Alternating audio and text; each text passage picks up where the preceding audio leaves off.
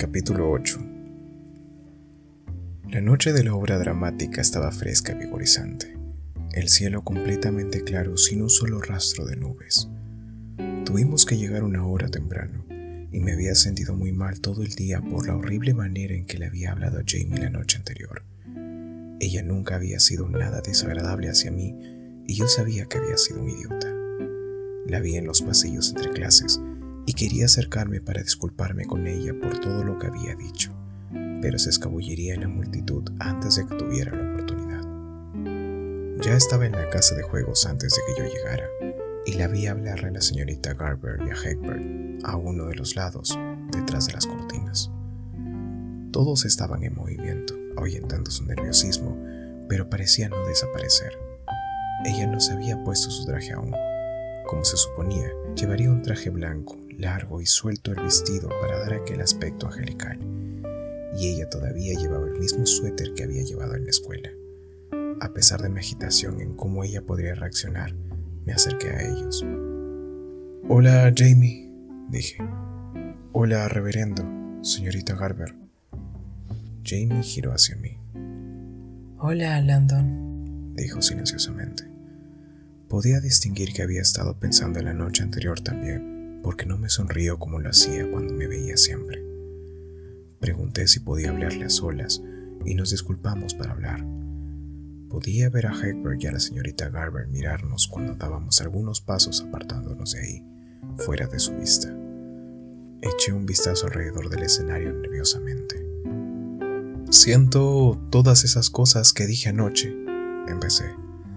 Sé que lo más seguro es que lastimaran tus sentimientos y me equivoqué al haberlas dicho. Me miró como si se preguntara si creerme. ¿En verdad sientes todas esas cosas que dijiste? Preguntó finalmente. Solo estaba de un humor muy malo, eso es todo. Me pongo más bien nervioso a veces. Sabía que no había respondido a su pregunta realmente. Ya veo, dijo. Ella lo había dicho la noche anterior se volvió hacia los asientos vacíos en audiencia. Otra vez tenía esa expresión triste en sus ojos. Mira, dije, y tomé su mano. Prometo hacerlo por ti. No me pregunten por qué lo dije, solo parecía ser la cosa correcta para hacer ese momento. Por primera vez en esa noche, empezó a sonreír. Gracias, dijo, volteando para mirar hacia mí. Jamie, Jamie volteó. Sí, señorita Garber. Creo que estamos listos para ti. La señorita Garber estaba haciendo señas con su mano. Tengo que irme, me dijo. Lo sé. Rómpete una pierna, le dije. Desear suerte a alguien antes de una obra se supone que es de mala suerte. Por eso es que todos dicen, rómpete una pierna. Solté su mano. Lo haremos juntos, lo prometo. Después de eso, tuvimos que alistarnos y nos fuimos por distintos lados. Fui hacia el vestidor de los hombres. La casa de juegos era bastante sofisticada, teniendo en cuenta que estaba ubicada en Beaufort, con vestidores distintos que nos hicieron sentir como si fuéramos actores reales, tan distintos de los estudiantes. Mi traje, que era guardado en la casa de juegos, ya estaba en el vestidor. Más temprano en los ensayos habían tenido que tomar nuestras medidas con el propósito de modificarlos, y estaba vistiéndome cuando Eric entró en la puerta inesperadamente. Eddie estaba todavía en el vestidor y tenía ya puesto el traje de vagabundo, y cuando vio a Eric tenía una mirada de terror en sus ojos. Por lo menos una vez a la semana, Eric le daba una sesión de golpecillos, y Eddie se largó de allí tan rápido como pudo, jalando una pierna entre su traje en el camino hacia afuera. Eric hizo caso omiso de él y se sentó sobre el tocador enfrente del espejo.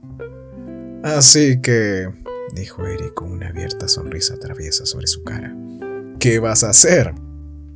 Lo miré con curiosidad. ¿Qué quieres decir? pregunté. Sobre la obra, estúpido.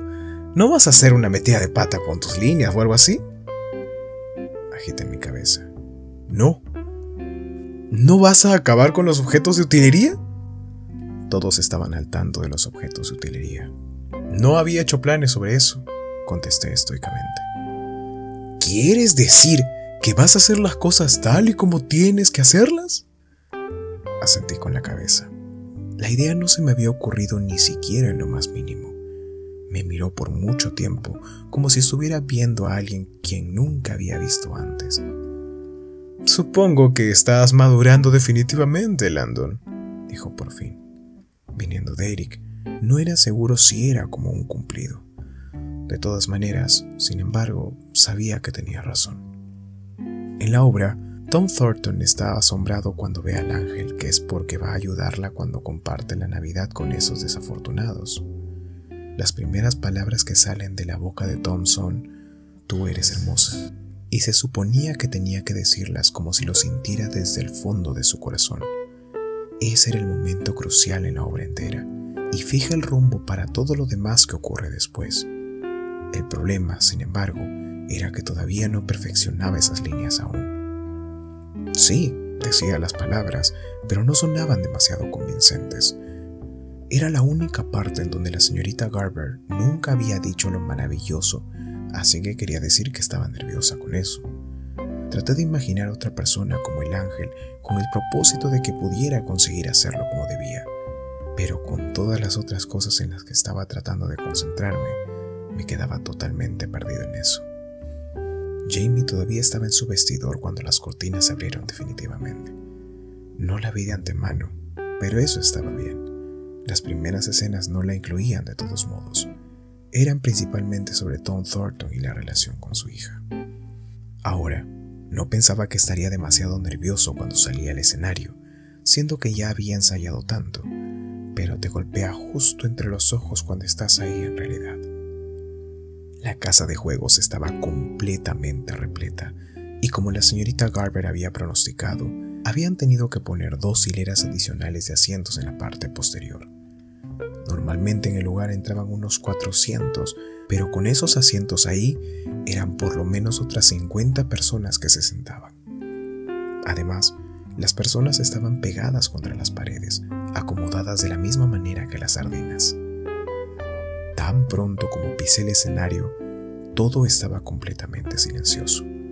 La multitud eran principalmente ancianas, del tipo amable que juegan al bingo y beben té a la hora del almuerzo aunque podía ver a Eric sentado con todos mis amigos al borde de la parte trasera. Lo notaba.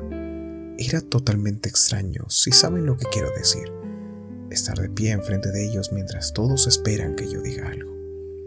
Así que hice el mayor esfuerzo que podía para sacar eso de mi mente cuando hice las primeras escenas en la obra. Sally, la maravilla de un solo ojo, estaba actuando de mi hija, por cierto, porque era más bien pequeña, e hicimos nuestras escenas justo como las habíamos ensayado. Ninguno de los dos se equivocó con las líneas, aunque no éramos espectaculares ni nada. Cuando cerramos las cortinas para el acto número 2, tuvimos que cambiar la escenografía rápidamente. Esta vez todos ayudaron y mis dedos se escaparon intactos porque evité a Eddie a toda costa. Todavía no había visto a Jamie. Supuse que estaba exenta de cambiar de lugar de objetos de utilería porque su traje era blanco y estaba hecho con material brillante y se le rasgaría si lo atrapara uno de sus clavos. Pero no tenía mucho tiempo de pensar en ella debido a todo lo que tuvimos que hacer. Cuando me quise acordar, la cortina se estaba abriendo otra vez y estaba en el mundo de Herbert Sullivan, recorriendo tiendas y mirando en ventanas para encontrar la cajita musical que mi hija quería para la Navidad. Yo estaba de espaldas al lugar por donde Jamie entró pero escuché a la multitud hacer una respiración colectivamente tan pronto como apareció sobre el escenario. Pensaba que era silencioso antes, pero ahora todo estaba callado en verdad y tranquilo por completo. Solo entonces miré de reojo y a un lado del escenario y vi la mandíbula de Hector estremeciéndose. Yo mismo me preparé para dar media vuelta y cuando lo hice, vi lo que definitivamente puso así a todos. Por primera vez desde que la había conocido, su pelo de color miel no era apretado con la dona ajustado de siempre. En vez de eso, estaba suelto y ondeante. Era más largo de lo que imaginé, extendiéndose más allá de la mitad de su espalda. Había un vestigio del resplandor en su pelo y captaba las luces del escenario, animado de la misma manera que un halo de cristal totalmente a tono con su vestido blanco ondeado y adaptado exactamente para ella. Contemplarla era completamente asombroso. No parecía la niña con la que había crecido o la niña a quien llegaría recientemente a conocer. Llevaba un toque de maquillaje, pero no mucho, solo para sacar a relucir la blandura de sus características. Estaba sonriendo ligeramente, como si guardara un secreto junto a su corazón, justo como lo requería el papel. Lucía exactamente como un ángel. Sé que mi mandíbula cayó un poco, y solo estuve de pie allí mirándola por lo que parecía mucho tiempo, impactado en silencio, hasta que recordé que tenía una línea que decir. Tomé respiración honda y lo dejé salir despacio. Eres hermosa, le dije definitivamente, y pienso que todos en el auditorio, desde las ancianas amables hasta mis amigos en la parte trasera, sabían en realidad a lo que yo me refería. Había acertado a decir esa línea como debía por primera vez.